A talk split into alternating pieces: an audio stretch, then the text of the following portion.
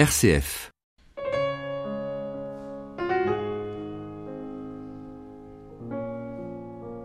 La violence ne s'enracine ni dans la Bible, ni dans le Coran, ni dans aucune écriture. Elle s'enracine dans le cœur de l'homme. Ces paroles d'apaisement, monseigneur Claude Roux ne cesse de les prononcer partout où il se rend. Un point de vue qui tranche à l'heure où certains voudraient monter les religions les unes contre les autres. Depuis 50 ans, Claude Roux vit en Algérie. Il est le pasteur d'un diocèse immense qui s'étale dans le Sahara. Celui que l'on appelle l'évêque du désert est un homme de dialogue et d'apaisement.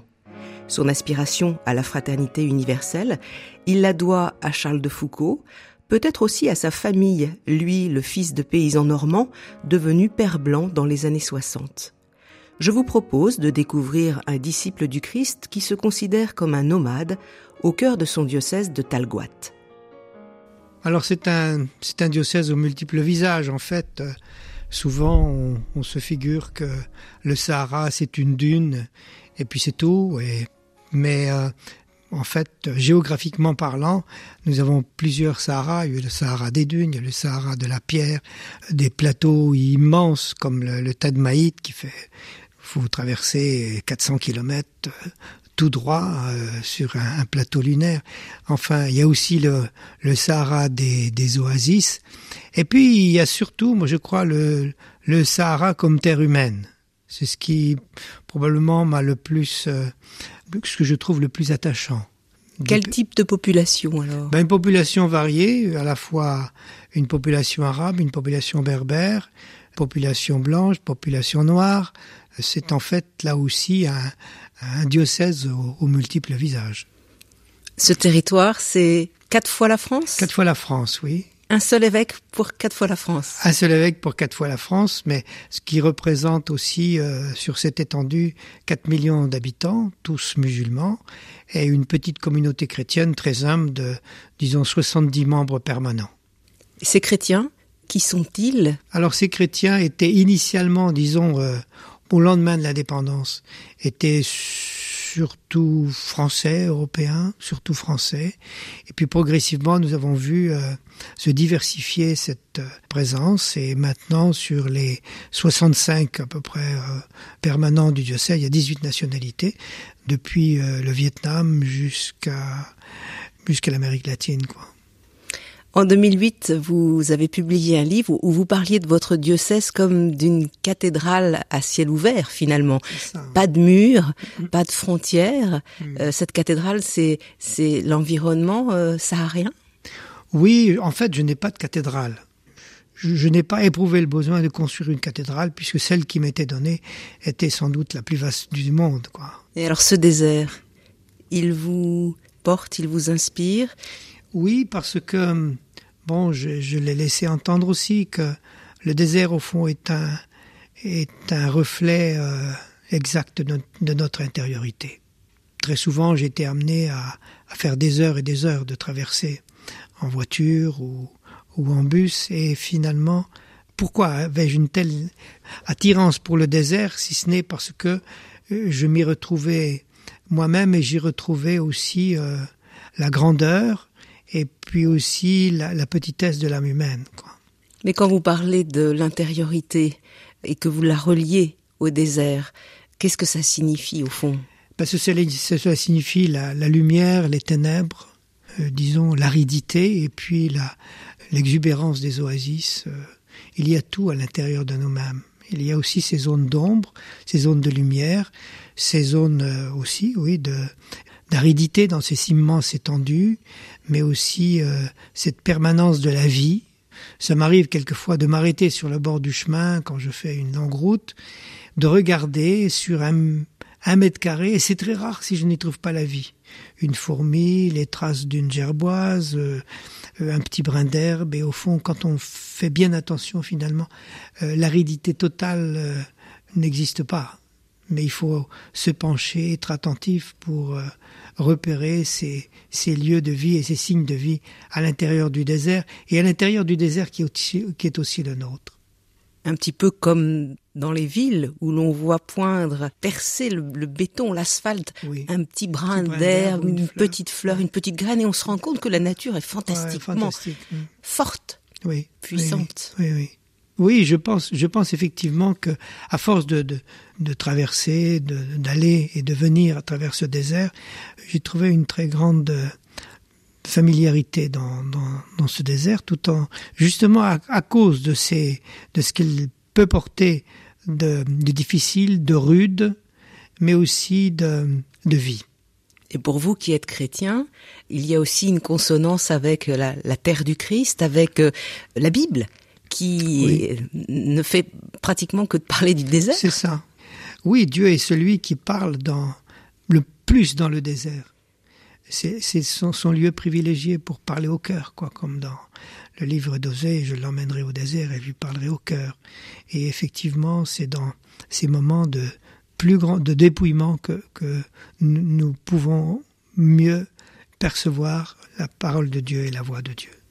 Monseigneur Claude Roux, j'aimerais revenir un peu avec vous sur votre parcours. Oui. Les auditeurs ne, ne, vous connaissent pas oui. tous. Vous êtes né euh, le 28 novembre 1940. C'est ça, oui. La guerre venait d'être déclarée. Mmh. Vous êtes né dans la Manche. Oui. À quoi ressemble votre jeunesse, votre enfance? J'ai eu une enfance extrêmement, extrêmement heureuse, disons, malgré, malgré la guerre, dont je ne garde que quelques petites brives de souvenirs. Né au, au sein d'une famille de, de 13 enfants, 12 vivants, sur une ferme, nous étions très, très aimés, attendus, avec une, une cohérence et une joie familiale qui était, malgré la rudesse de la vie, qui nous a beaucoup, beaucoup porté. Famille rurale Famille rurale. Mon père était sur une, une petite ferme euh, qui était presque autosuffisante comme ferme pour, mon, pour nous nourrir. Mon père faisait le pain, ma mère faisait aussi le, le travail du beurre de la, de la ferme. Enfin, Elle battait le beurre Battait le beurre, bah oui. Bah oui, nous tournait la main, on tournait la baratte. Et puis nous, nous, répa nous étions répartis sur les différents, différents services de la ferme lorsque nous revenions de, de, de l'école. Enfin, il y avait une très grande solidarité et puis un très grand amour, euh, un très grand attachement familial les uns pour les autres. Ça nous rendait beaucoup solidaires dans notre façon, notre façon de vivre. Et la place de, du Christ, la place de l'Église? Bon, évidemment, nous avions les séances de catéchisme, la messe le dimanche, le patronage, mais euh, nous étions, je crois, dans une ambiance très évangélique. Ça veut dire quoi, une ambiance évangélique? Ben, C'est-à-dire que je, je, me réfère euh, surtout aux, aux béatitudes, euh, comme j'aime encore m'y référer, et nous y trouvons là l'essence même de, de l'évangile, et je crois que si je regarde mes parents, euh, eh bien, je retrouve en eux ce, ce ferment de l'évangile, des pauvres de cœur, des doux, euh, des affligés, parce qu'ils ont eu aussi leur, leur poids de souffrance, euh, des artisans de paix. Euh, et, et c'est dans ce, dans ce bain-là que, que j'ai pu, euh, j'ai pu vivre avec mes frères et sœurs. Quoi. Et à partir de quel moment vous vous êtes dit, euh, je serais peut-être prêtre? Très tôt. Nous étions quatre frères, euh, cinq frères, et, tous les cinq euh, réquisitionnés pour comme enfants de cœur. On n'était pas loin de l'église, donc. Et puis, oui, c'est peut-être pas les, les vapeurs d'encens, mais c'était, oui, je voyais que le, curé s'occupait du patronage. Mais le, tournant a été, le premier tournant a été au moment de ma confirmation. Je ne savais pas ce que l'évêque avait dit. Mais ma mère, après la confirmation, m'a dit Tu as entendu ce qu'a dit Monseigneur? Je n'étais pas. Non. Mais elle a dit qu'il espérait euh, ordonner un jour, parmi ceux à qui il avait confirmé, ordonner un jour un, un d'entre nous pour être prêtre. Alors ça, ça m'a accroché et puis euh, ça fait son chemin et donc j'ai pu faire mes études pour aller euh, aller au collège, faire des études et puis je me suis retrouvé au grand séminaire quoi. Mais avec à chaque fois un passage très important d'une conscience personnelle à assumer par rapport à ma vocation. Et alors mes parents m'ont pris un jour et on dit on voudrait te parler ils m'ont dit ceci parce que j'étais le seul à faire des études dans la famille. Et ils m'ont dit, écoute Claude, si tu vois que c'est pas ta vocation de devenir prêtre, sache que tu continueras tes études, mais ne te sens pas obligé de te considérer comme séminariste ou futur prêtre parce que tu fais des études. C'est à toi de choisir. Donc il laissait ouvert. C'est ouvert et puis là, ça a fait basculer, disons, cette vocation qui était peut-être un peu sociologiquement compréhensible dans l'atmosphère où on était. Ça m'a fait aussi euh, prendre conscience que c'était à moi de prendre en charge ma vocation. et mes parents avaient le sens de la liberté.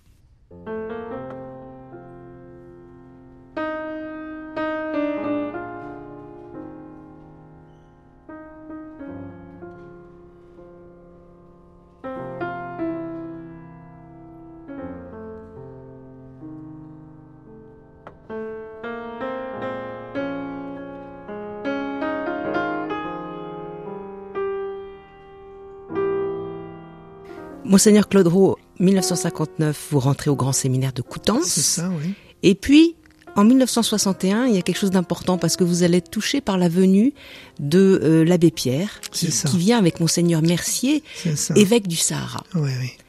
Qu'est-ce qui s'est joué là? Ce qui s'est joué, ça a été euh, ma vocation missionnaire, disons. Qu'est-ce que venait faire l'abbé Pierre? L'abbé Pierre venait dans le cadre d'un ramassage de ferraille et de toutes sortes de choses dans les fermes de la région de l'Avranchin.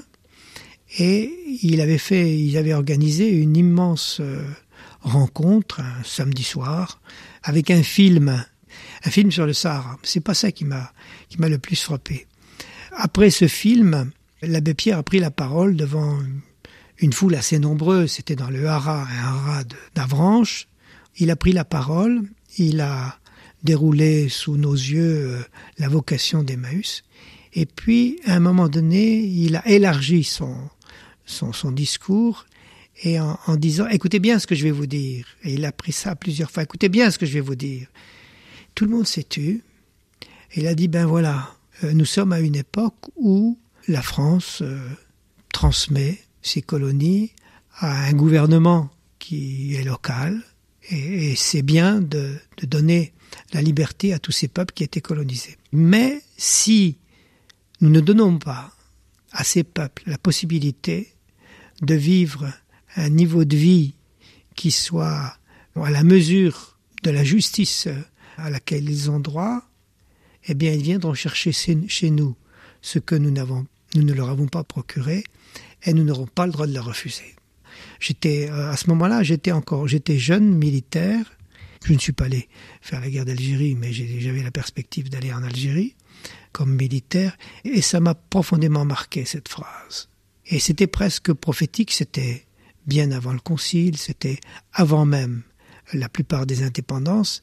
Il touchait du doigt l'avenir d'un certain nombre de ces pays à qui finalement n'ont pas pu acquérir, disons, une véritable euh, vie juste euh, à la mesure de leurs aspirations.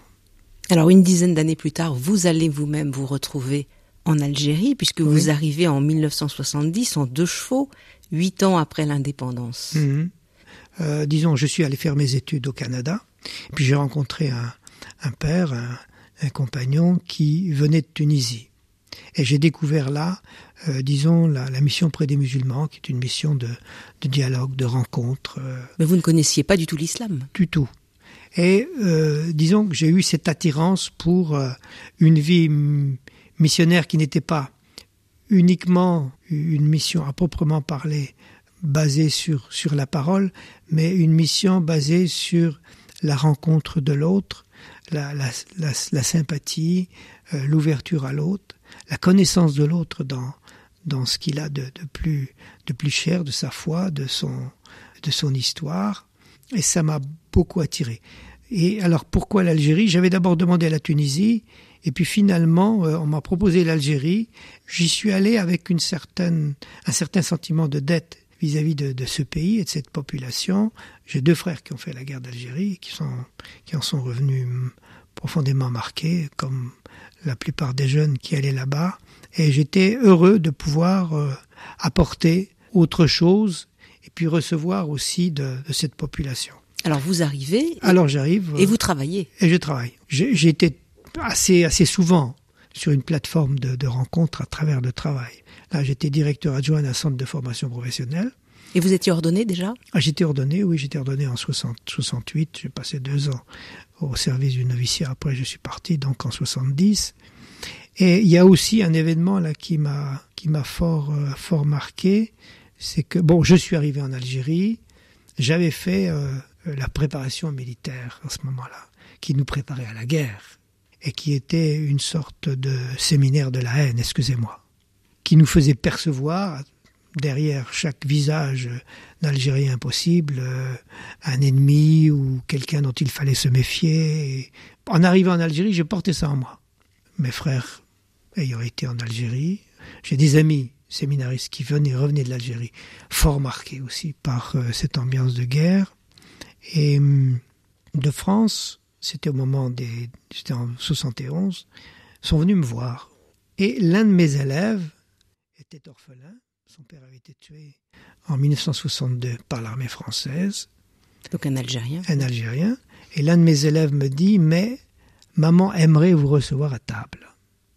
Et c'était dans un village de Kabylie. Donc on y est allé. Et la maman est venue nous servir le repas de midi, le couscous. Et c'est elle qui nous a servi. Et en regardant le visage de cette, de cette maman, dont le mari avait été tué en 1962, nous sommes en 1971, donc neuf ans après, je me suis dit donc le, le pardon est, possible, quoi. Et elle nous l'avait manifesté, qu'une page était, était tournée, même si elle euh, souffrait sans doute intérieurement du départ de son, de son mari, tragiquement tué par l'armée française.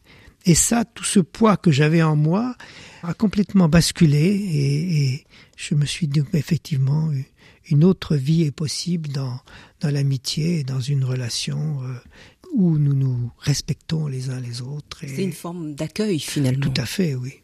L'hospitalité est tellement importante dans le, dans le monde musulman, dans le monde algérien, que, que j'ai tout de suite euh, compris que c'était au fond à moi de, de basculer aussi dans un autre, un autre type de relation, de relation, quoi.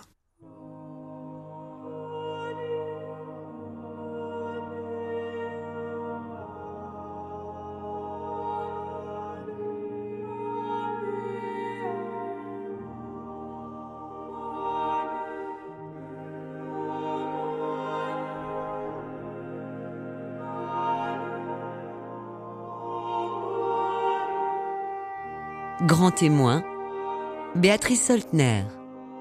Monseigneur Rowe, vous, vous avez travaillé euh, comme formateur et puis il y a une expérience importante aussi dans votre vie, c'est l'artisanat puisque à 45 ans, à Gardaïa, vous allez devenir apprenti chez un artisan d'inandier. Donc c'est celui qui, qui fabrique des ustensiles en cuivre, c'est ça? C'est ça, oui. Ouais, des et, plateaux. Et comment vous êtes retrouvé à vous prêtre à, à vous mettre à l'école de cet artisan?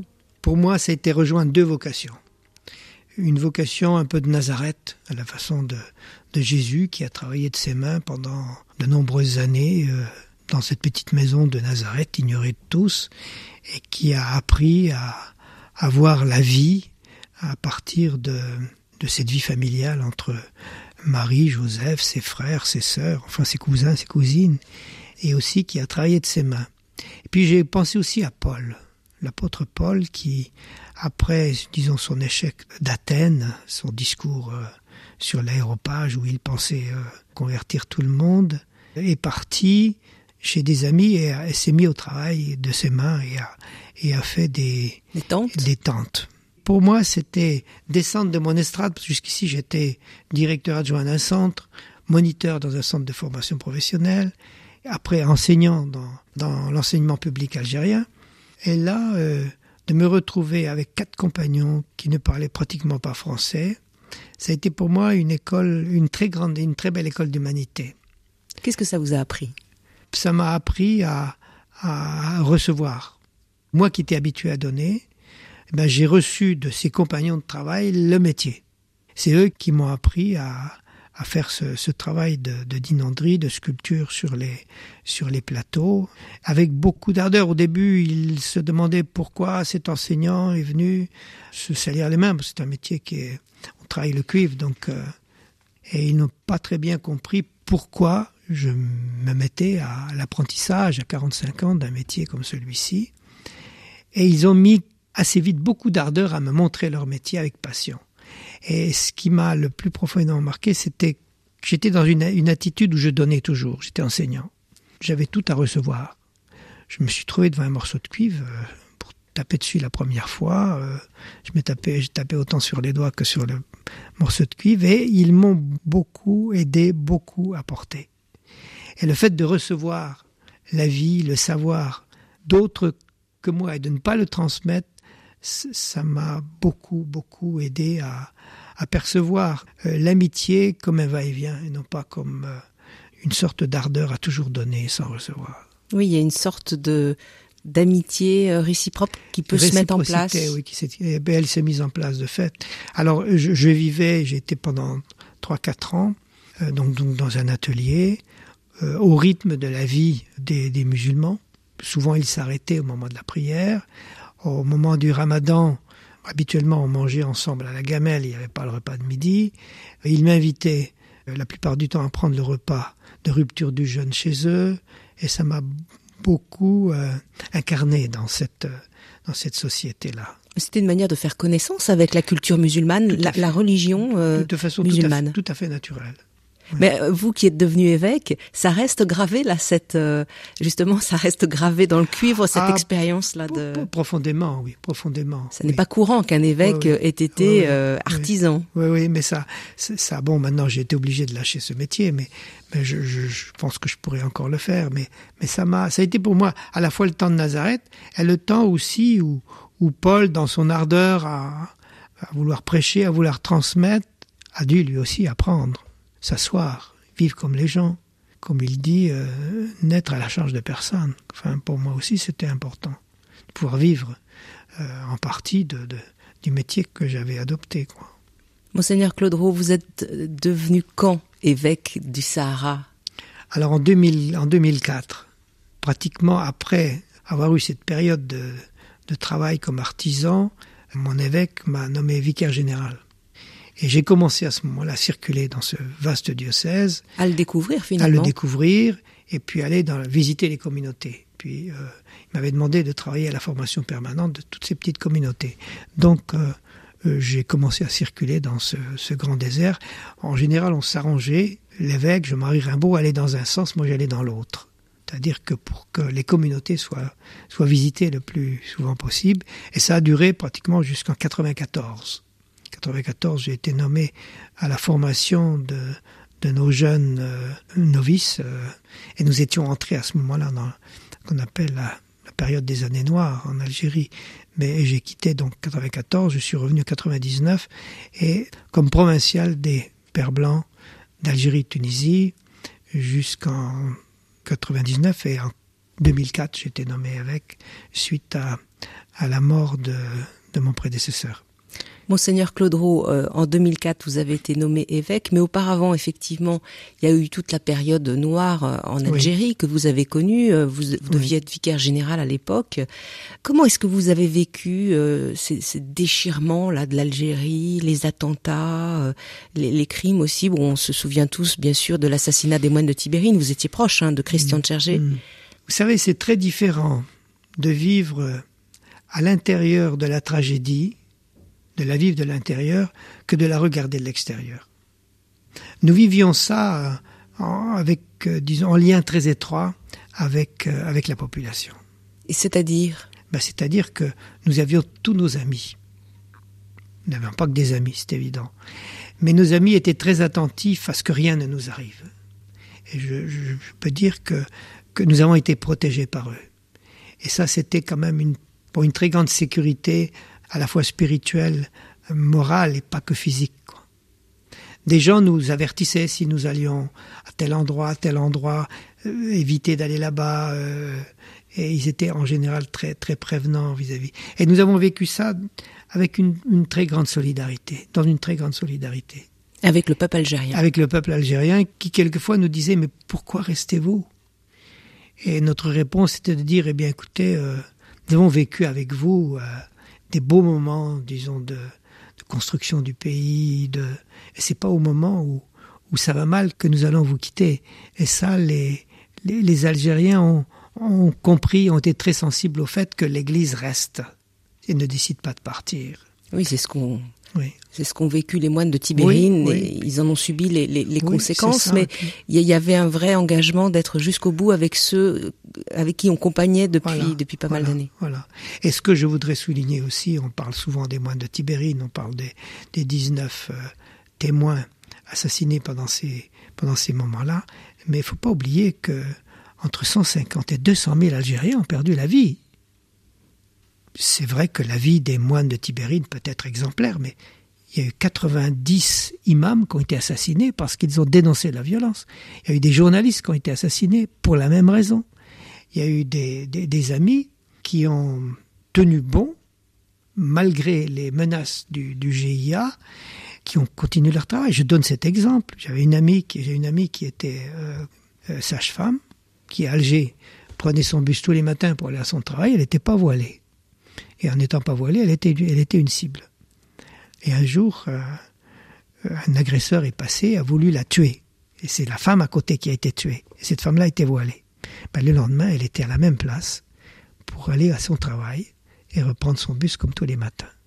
Et je crois que ce qui a sauvé peut-être l'Algérie, ce qui nous a, nous a sauvés aussi, c'est la résistance intérieure de tous ces gens qui n'ont pas voulu céder à la violence. Et à l'intimidation par la peur. Et à l'intimidation par la peur, même si la peur existait faut rendre hommage à ce peuple algérien, à toutes ces femmes, tous ces mères de famille, qui quelquefois avaient dans leur, au sein de la famille, ont dû tenir, assurer la cohésion de cette famille, parce qu'il y avait un garçon au GIA, il y en avait un qui était, qui était dans l'armée, un autre qui était dans une autre, dans un parti politique ouvert, et je pense que euh, les mamans ont, les mères ont eu un très grand rôle dans la cohésion de, de la société, de la famille à ce moment-là.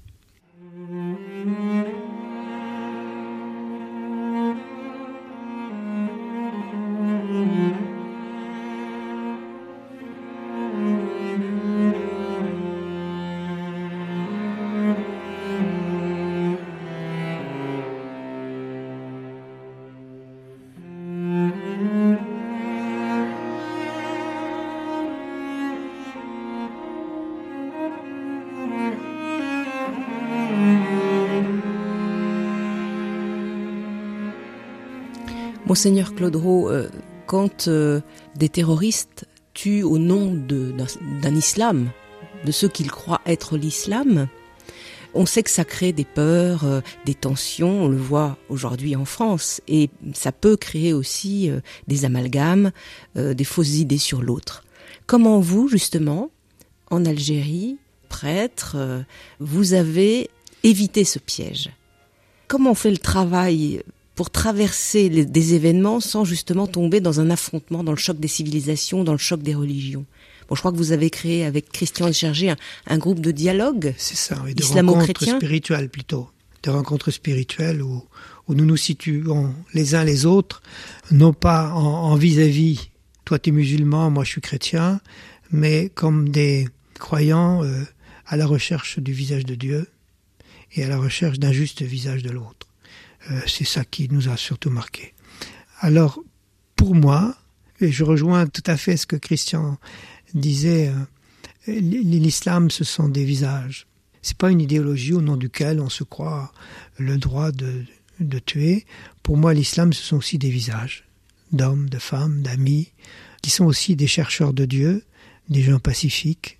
Bon, il n'y a pas que ça, mais il y a aussi cela, à laquelle on, on ne rend pas justice, justement, en disant, en faisant ces, amalgames trop faciles. C'est trop facile de dire que l'islam est essentiellement violent. Euh, au nom de quoi avons-nous été à la conquête euh, de tous ces, territoires africains ou, autres? C'est au nom d'une certaine civilisation qui se disait chrétienne. Et aussi pour euh, gagner au Christ ces, gens qui étaient en perdition. Et, et disons, là aussi, il peut y avoir un amalgame. Et nous l'avons vécu, ça. Euh, en justifiant même quelquefois la violence, en ne disant rien sur l'esclavage. Nous, Église, euh, disciples du Christ, nous sommes aussi coupables de ça. Hein. et, je crois qu'il faut aussi euh, remettre les choses à leur juste niveau. Et de dire, nous aussi, au nom d'une certaine civilisation chrétienne, nous avons transgressé l'Évangile. Ben, il y a aussi des musulmans qui transgressent le message coranique qui n'est pas que violent, oui, mais justement, là-dessus, beaucoup disent, mais finalement, le texte, à la base, est beaucoup plus violent que la Bible. C'est dans les sources, finalement, que la violence s'enracine. La violence ne s'enracine pas dans une écriture, elle s'enracine dans le cœur de l'homme. Que ce soit Bible ou Coran Oui.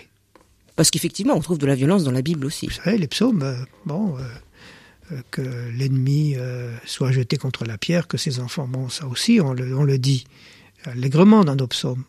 Alors évidemment, on dit on peut trouver un sens spirituel, mais pourquoi ne pas trouver aussi un sens spirituel dans la, dans la lettre coranique? Je crois que l'amalgame est injustifiable. Et la racine du mal et de la violence, elle n'est pas dans une écriture, elle est dans le cœur humain. Et, c'est peut-être ça qu'il faut d'abord corriger. Parce que on croit avoir une vérité qu'on veut imposer à l'autre? Voilà. Oui. Si c'est au nom d'une certaine vérité à laquelle je crois, bon, peut-être, mais quand c'est au nom de Dieu, au nom d'une fidélité à une écriture, il y a une déviation. Mais vous qui avez euh, partagé avec des, amis musulmans autour de, l'écriture, de vos traditions réciproques, elle est où la vérité finalement? Vous, vous êtes sûrement posé la question, monseigneur euh, puisque euh, voilà, il est question de vérité quand même quand on parle de religion. La vérité, elle n'est pas, elle est d'abord en dehors de moi. Et c'est une une personne qui n'est pas prisonnière d'une écriture. C'est une personne. Une personne. En christianisme, en tout cas. Dans l'islam aussi. De quelle manière? Euh, Disons dans la dans cette relation juste qu'une personne essaie d'avoir avec son Dieu.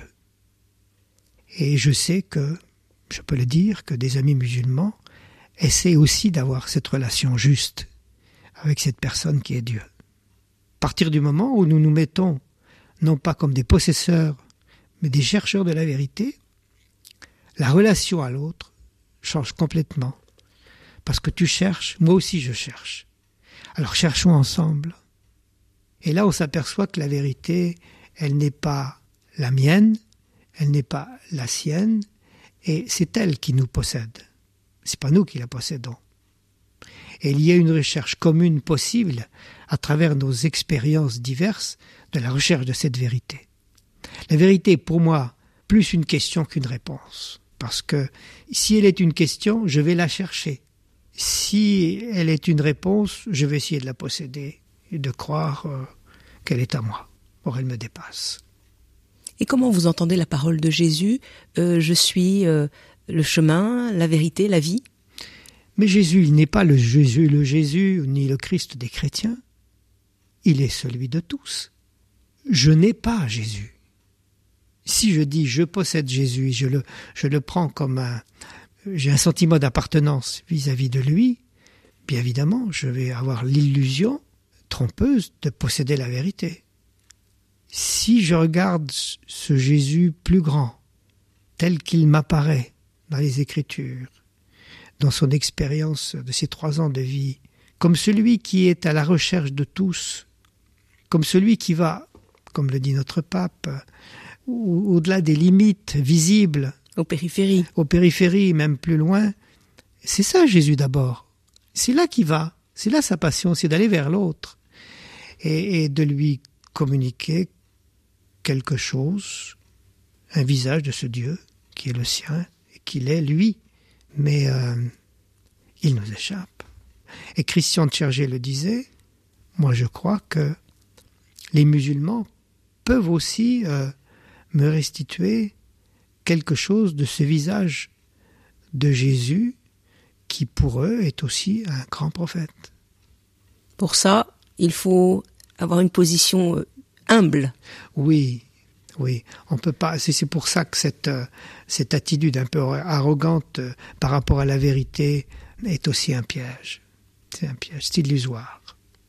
C'est confortable de dire, d'avoir cette prétention de posséder Dieu, ou même de même posséder Jésus. Non, je crois que Jésus est plus une question qu'une réponse, en fond.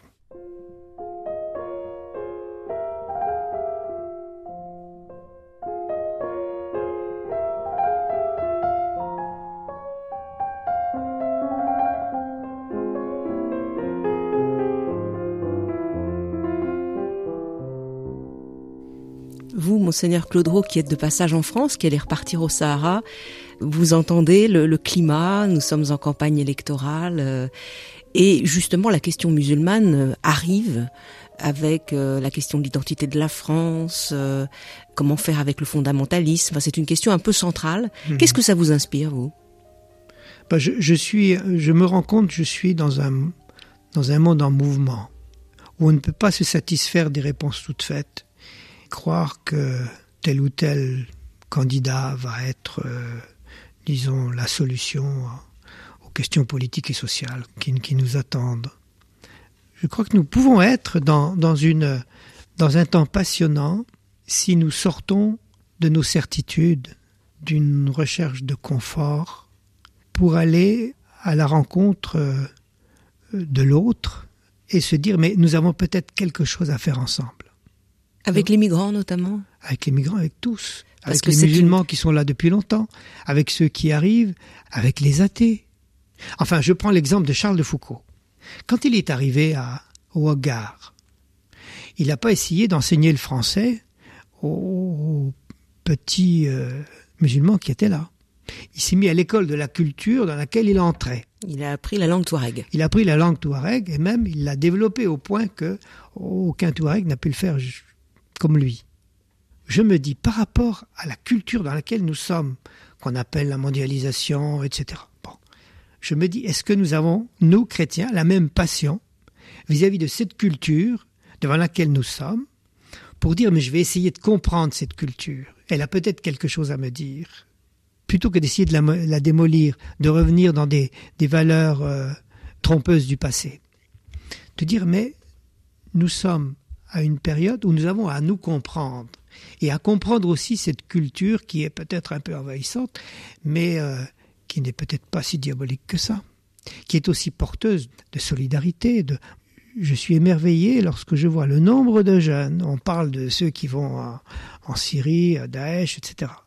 Je suis émerveillé de voir le nombre de jeunes qui aujourd'hui vont dans des, dans des associations, vont à l'étranger, s'engagent euh, pour aller soigner les autres, pour aller aussi euh, voir autrement, voir un autre, un monde autre que celui que, que, l'on offre, par passion de, de la recherche d'une certaine différence. Et, je crois que c'est aussi, nous sommes, je crois, dans, dans une, une grande période qui peut être porteuse d'un avenir euh, dans la mesure où, évidemment on évite le repli sur soi et aussi où, on va justement à la recherche de l'autre en lui disant mais nous avons quelque chose à construire ensemble. Encore faut-il sortir de sa suffisance. Oui, ça c'est sûr, oui, oui, oui. Puis de sa peur, parce que la suffisance au fond, si on construit des remparts autour de soi pour s'autosuffire, c'est aussi qu'on a peur. Mais alors d'où vient cette peur fondamentalement selon vous, monseigneur Rowe De l'ignorance. La peur vient de l'ignorance. Ça m'est arrivé de parler avec des prêtres, des évêques, des laïcs, qui me disaient leur défiance vis-à-vis de l'islam, vis-à-vis des musulmans. La question que je pose, c'est de dire, est-ce que vous avez un ami musulman, une amie musulmane? La plupart du temps, je m'aperçois qu'ils n'ont pas d'amis musulmans et musulmanes. Cherche au moins un ami. Tu verras que l'islam te paraîtra tout à fait différent que celui que tu imagines parce que c'est aussi un risque de s'exposer à une amitié avec quelqu'un qui ne partage peut-être pas exactement les mêmes points de vue, la même approche de Dieu, même que moi, et la même approche de la société. Il faut risquer ça, risquer l'amitié. Je crois que c'est un, un défi de notre monde.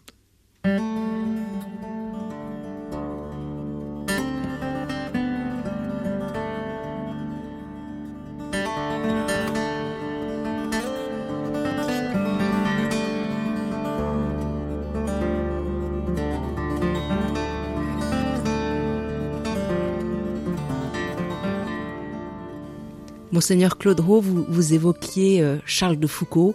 On fête cette année euh, l'anniversaire de sa mort. C'était le 1er décembre 1916. Mm-hmm. Qu'est-ce qu'il a suscité en vous, ce Charles de Foucault? Parce que vous, vous pérégrinez sur euh, son terrain. Là, vous êtes évêque du Sahara. C'était une découverte tout de suite pour vous, Charles de Foucault?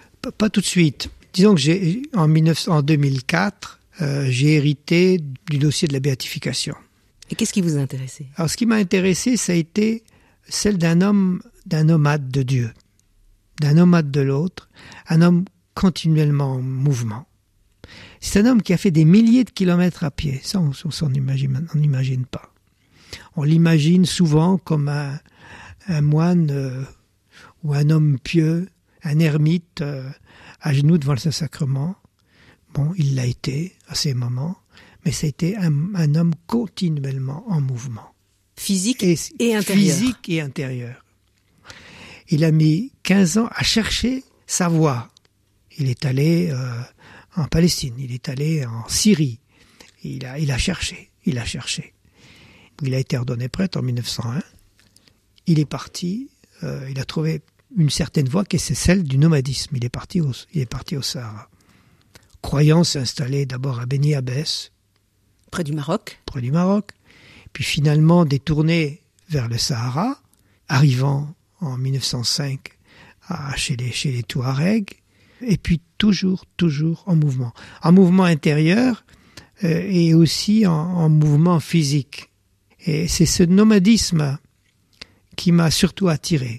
Quand j'étais au grand séminaire et que je m'étais, euh, j'avais dit à mon, directeur spirituel que je désirais être missionnaire, il m'a dit, eh ben mon cher, il va te falloir une spiritualité portative. Et finalement, c'était ça, Charles de Foucault. Et, ça signifie quoi, au fond, ben, la spiritualité portative? ben, Ça signifie que je n'ai pas besoin d'un cadre physique, disons pour être disciple de Jésus. Pas de cathédrale? Pas de cathédrale, mais si, je le porte en moi, et si je le reconnais dans cet autre qui vient à ma rencontre, comme venant aussi vers moi, je n'ai pas besoin de lieu, disons physique, pour pouvoir adorer, vénérer, servir euh, ce Jésus, qui soit euh, à la façon que ce soit à la façon de Jésus à Nazareth ou à la façon de Jésus sur les chemins de Galilée. Mais là, nous pensons à, saint Paul qui dit que finalement le temple est, chaque homme. Voilà. Est à l'intérieur de chaque homme. Nous sommes, nous sommes un temple. Quelle que soit sa religion, sa culture. Oui, oui. Et là, il y a, il y a un très grand dépassement, disons, d'une certaine conception, disons peut-être du, du, christianisme. Je crois que le, le, le christianisme est, est né nomade et, ne se vit que dans un certain nomadisme. À la suite du Christ, qui était un marcheur. Christ, qui était un marcheur, exactement.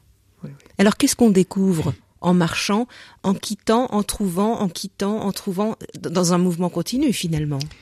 Oui, ça peut être euh, un, un émerveillement continuel. Et je crois que plus ça va, puis je me dis au fond que le bonheur, il est dans la relation.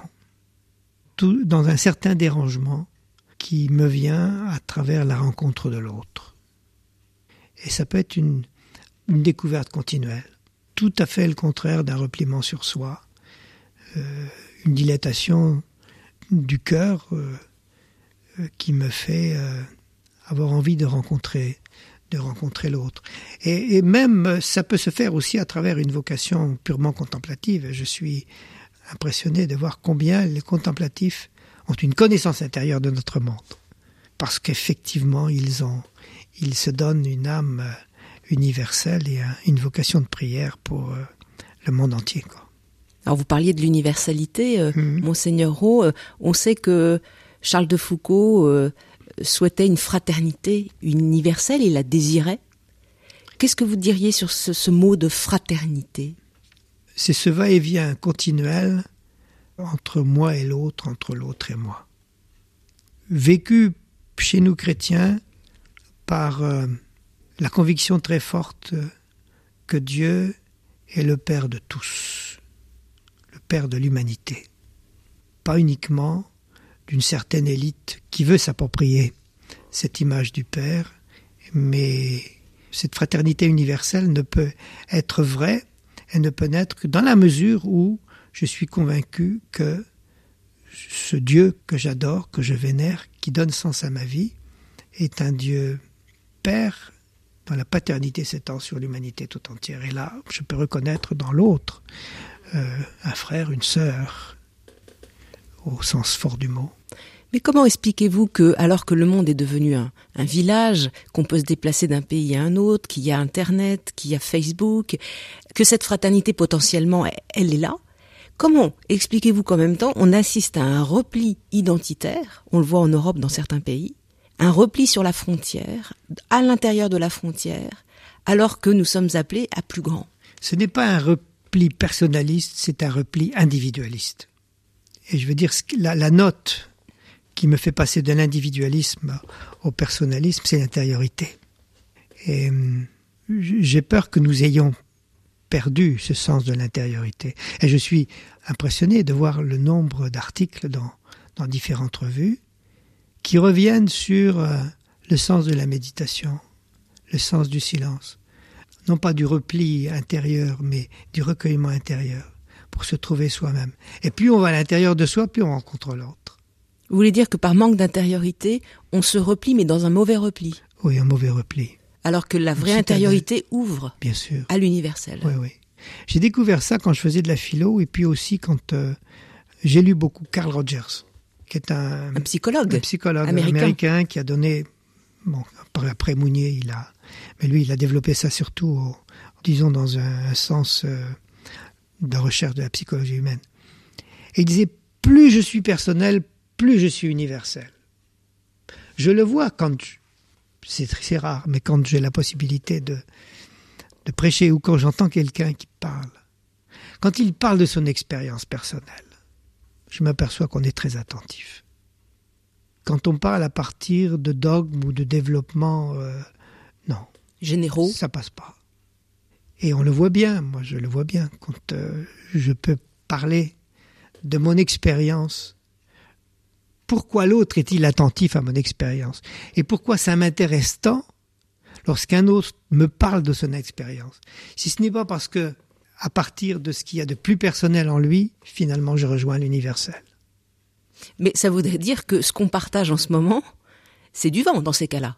Puisqu'on se dit, il y a un formidable maillage. Ah oui, oui, bien sûr. Il y a un formidable maillage grâce à Internet. Et on se retrouve avec des gens vides d'intériorité, vides de, et puis qui en veulent aux autres. Alors il y a une espèce de paradoxe. Oui, il y a un paradoxe parce que finalement c'est, oui, c'est du, souvent c'est du vent. À moins que cet autre me parle de ce que, de ce qu'il vit vraiment à l'intérieur. Et alors le Christ justement nous, nous aide à parler en jeu, à prendre notre place de sujet mmh, mmh. et oser désirer vivre. Euh, c'est comme ça qu'on se construit? Oui, parce que devant l'autre. Je m'aperçois que le Christ a toujours fait appel à ce qu'il y a de plus profond en l'autre. Ta foi t'a sauvé. Sans chercher à ramener à lui. Je crois que dans l'Évangile, il y a plus souvent va que viens. Il dit à certains viens. Bon, suis-moi. Mais la plupart du temps, quand il rencontre une personne, qu'il l'a guéri, qu'il a. Il lui dit pas viens, il lui dit va sans chercher à, accumuler peut-être trop de disciples autour de lui. Et je crois qu'il fait naître, il fait naître des personnes autour de lui. Comment Charles de Foucault peut rejoindre aujourd'hui nos contemporains? Qu'est-ce qu'il a d'essentiel à leur, euh, à leur dire aujourd'hui, euh, cent ans après euh, sa mort? Ben, C'est d'aller vers l'autre sans peur, désarmé. Même s'il était dans un fortin où il y avait un certain nombre de, un certain nombre de fusils et de bon, ça, c'est pour moi, c'est un accident de parcours de sa part. Mais il est quand même allé vers l'autre de façon très désarmée. Et aussi, ce qui l'intéressait peut-être le plus, c'était aussi cette différence de l'autre. En tout cas, pourquoi est-il resté à Tamandraset Même quand il est allé sur les hauteurs de la Sécrème, s'il est allé, c'était pas pour y trouver un refuge euh, de prière et de silence, c'est parce que, à ce moment-là, à la Sécrème, il y avait des nomades. Qu'il voulait rejoindre. Qu'il voulait rejoindre. Et quand il n'y a plus de nomades, il est descendu. Pour moi, c'est ça. C'est cette quête, cette quête de l'autre, quel qu'il soit, accueilli, respecté dans sa différence, même s'il a eu des paroles quelquefois très, très dures vis-à-vis de, vis-à-vis de certains musulmans, vis-à-vis de, mais et ce qui est assez, ce qui est assez étonnant chez Charles de Foucault, c'est que cette amitié allait, partait, disons, du, de, de, de, personnes euh, célèbres, éduquées, euh, formées, qu'elles soient militaires, qu'elles soient des, que ce soit de, de, grands hommes du monde touareg, jusqu'aux plus petits. Il se faisait l'ami de tous. Il se faisait l'ami de tous, oui, oui. Et c'est extraordinaire de voir le, le nombre de personnes avec lesquelles il était en relation épistolaire. C'est étonnant. Évidemment, si on était à l'époque de l'Internet, tous nous n'aurions pas de traces de ça. Parce qu'il a tout écrit, lui. Il a tout écrit. Et puis, euh, voilà. ses, travaux sur la langue ah, oui, et puis ça, c'est énorme. Oui, c'est énorme, c'est énorme. Il est allé, je crois, il a essayé de rejoindre le cœur, le, cœur, le cœur de l'autre à travers la culture. Et je reviens aussi à, à ce qui peut être une mission essentielle pour notre, notre vocation. Notre, notre vocation chrétienne doit aussi d'avoir cette curiosité de rejoindre la culture de l'autre, quel qu'il soit, qu'il soit croyant, incroyant, musulman, juif, euh, euh, bouddhiste. Euh, c'est cette curiosité qui doit nous, nous animer pour rejoindre l'autre dans, dans les, profondeurs de lui-même, marqué par une culture, par une foi, par une non-foi. Et, nous sommes sûrs d'y rencontrer, je crois, à ce moment-là, l'autre dans, dans toute sa vérité, sa profondeur. Vous allez repartir en Algérie, euh, Monseigneur Claude Roux. Oui. Aujourd'hui, les chrétiens de votre diocèse, énorme diocèse dans le Sahara, quel est leur état d'esprit parce que le monde est bouleversé, ils en ont les échos. Il y a des, euh, il y a des réfugiés subsahariens hein, qui passent dans votre région là pour remonter vers l'Europe. Ils ont écho bien sûr de des tensions euh, interreligieuses qu'il y a ailleurs et aussi là-bas. Peut-être du terrorisme dans le sud? Oui, mais oui, faut pas majorer ça. Quel, est, quel est leur état d'esprit? C'est-à-dire, euh, les étrangers, c'est nous. Quand je suis en Algérie, je suis l'étranger. Donc ça, ça me met dans une position d'humilité, non pas de conquête. Et, c'est cela d'abord que j'ai à accepter, c'est de me laisser accueillir par l'autre. Je prends le cas, euh, une communauté à laquelle j'ai écrit euh, j'ai écrit ce matin, où il y a trois religieuses africaines au milieu de 40 000 musulmans. Il n'y a de prêtre, il n'y a pas de, si ce n'est un prêtre qui vient tous les 15 jours. elles sont là-bas depuis trois ans. Elles sont venues, c'était elles les étrangères. Et elles ont avec eu, elles ont dû avec beaucoup d'humilité, de sens du service, se laisser accueillir et, dans, dans ce pays, de, ce pays du Maghreb, l'accueil de l'autre est, est, essentiel, est au, cœur même de la religion musulmane. Et elles ont été accueillies. Et elles ont été accueillies. Et elles le sont encore. Je ne suis, je ne suis pas, euh, euh, disons, je n'ai pas le sentiment de dire, mais elles sont seules. Je sais que même au milieu de la nuit, elles ont un téléphone. S'il y a quelque chose, le téléphone à Brahim, Ibrahim vient. Solidarité.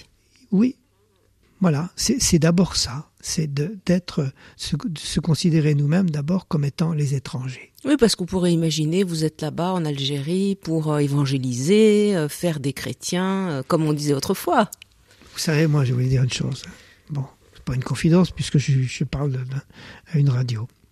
Depuis, j'ai bientôt 50 ans de, de vie sacerdotale, j'ai peut-être baptisé trois, quatre musulmans. Je ne considère pas ça comme une victoire, mais comme un don de Dieu. Si je meurs maintenant, je mourrai sans frustration. Simplement si, j'ai le sentiment d'avoir apporté ma petite pierre à la construction d'un royaume, du royaume de Dieu, d'une société plus humaine, plus ouverte, plus à l'image des béatitudes. Ce seul sentiment-là me suffit. Et je ne suis pas frustré de ne pas avoir fait de baptême, de confirmation, non, non. Simplement si j'ai pu apporter, à travers ma petitesse, euh, ma pierre à la construction d'une cité, d'une société plus fraternelle, je pourrais chanter mon cantique de Siméon. Merci à vous, monseigneur Claude Roux, d'être venu nous partager votre expérience de rencontre, puisque vous disiez que la rencontre, finalement, c'est c'est l'essentiel. Oui, c'est l'essentiel. Vous repartez donc en Algérie. Bon, bon retour là-bas. Merci beaucoup, merci. Merci à vous. merci à vous de m'avoir invité à votre table.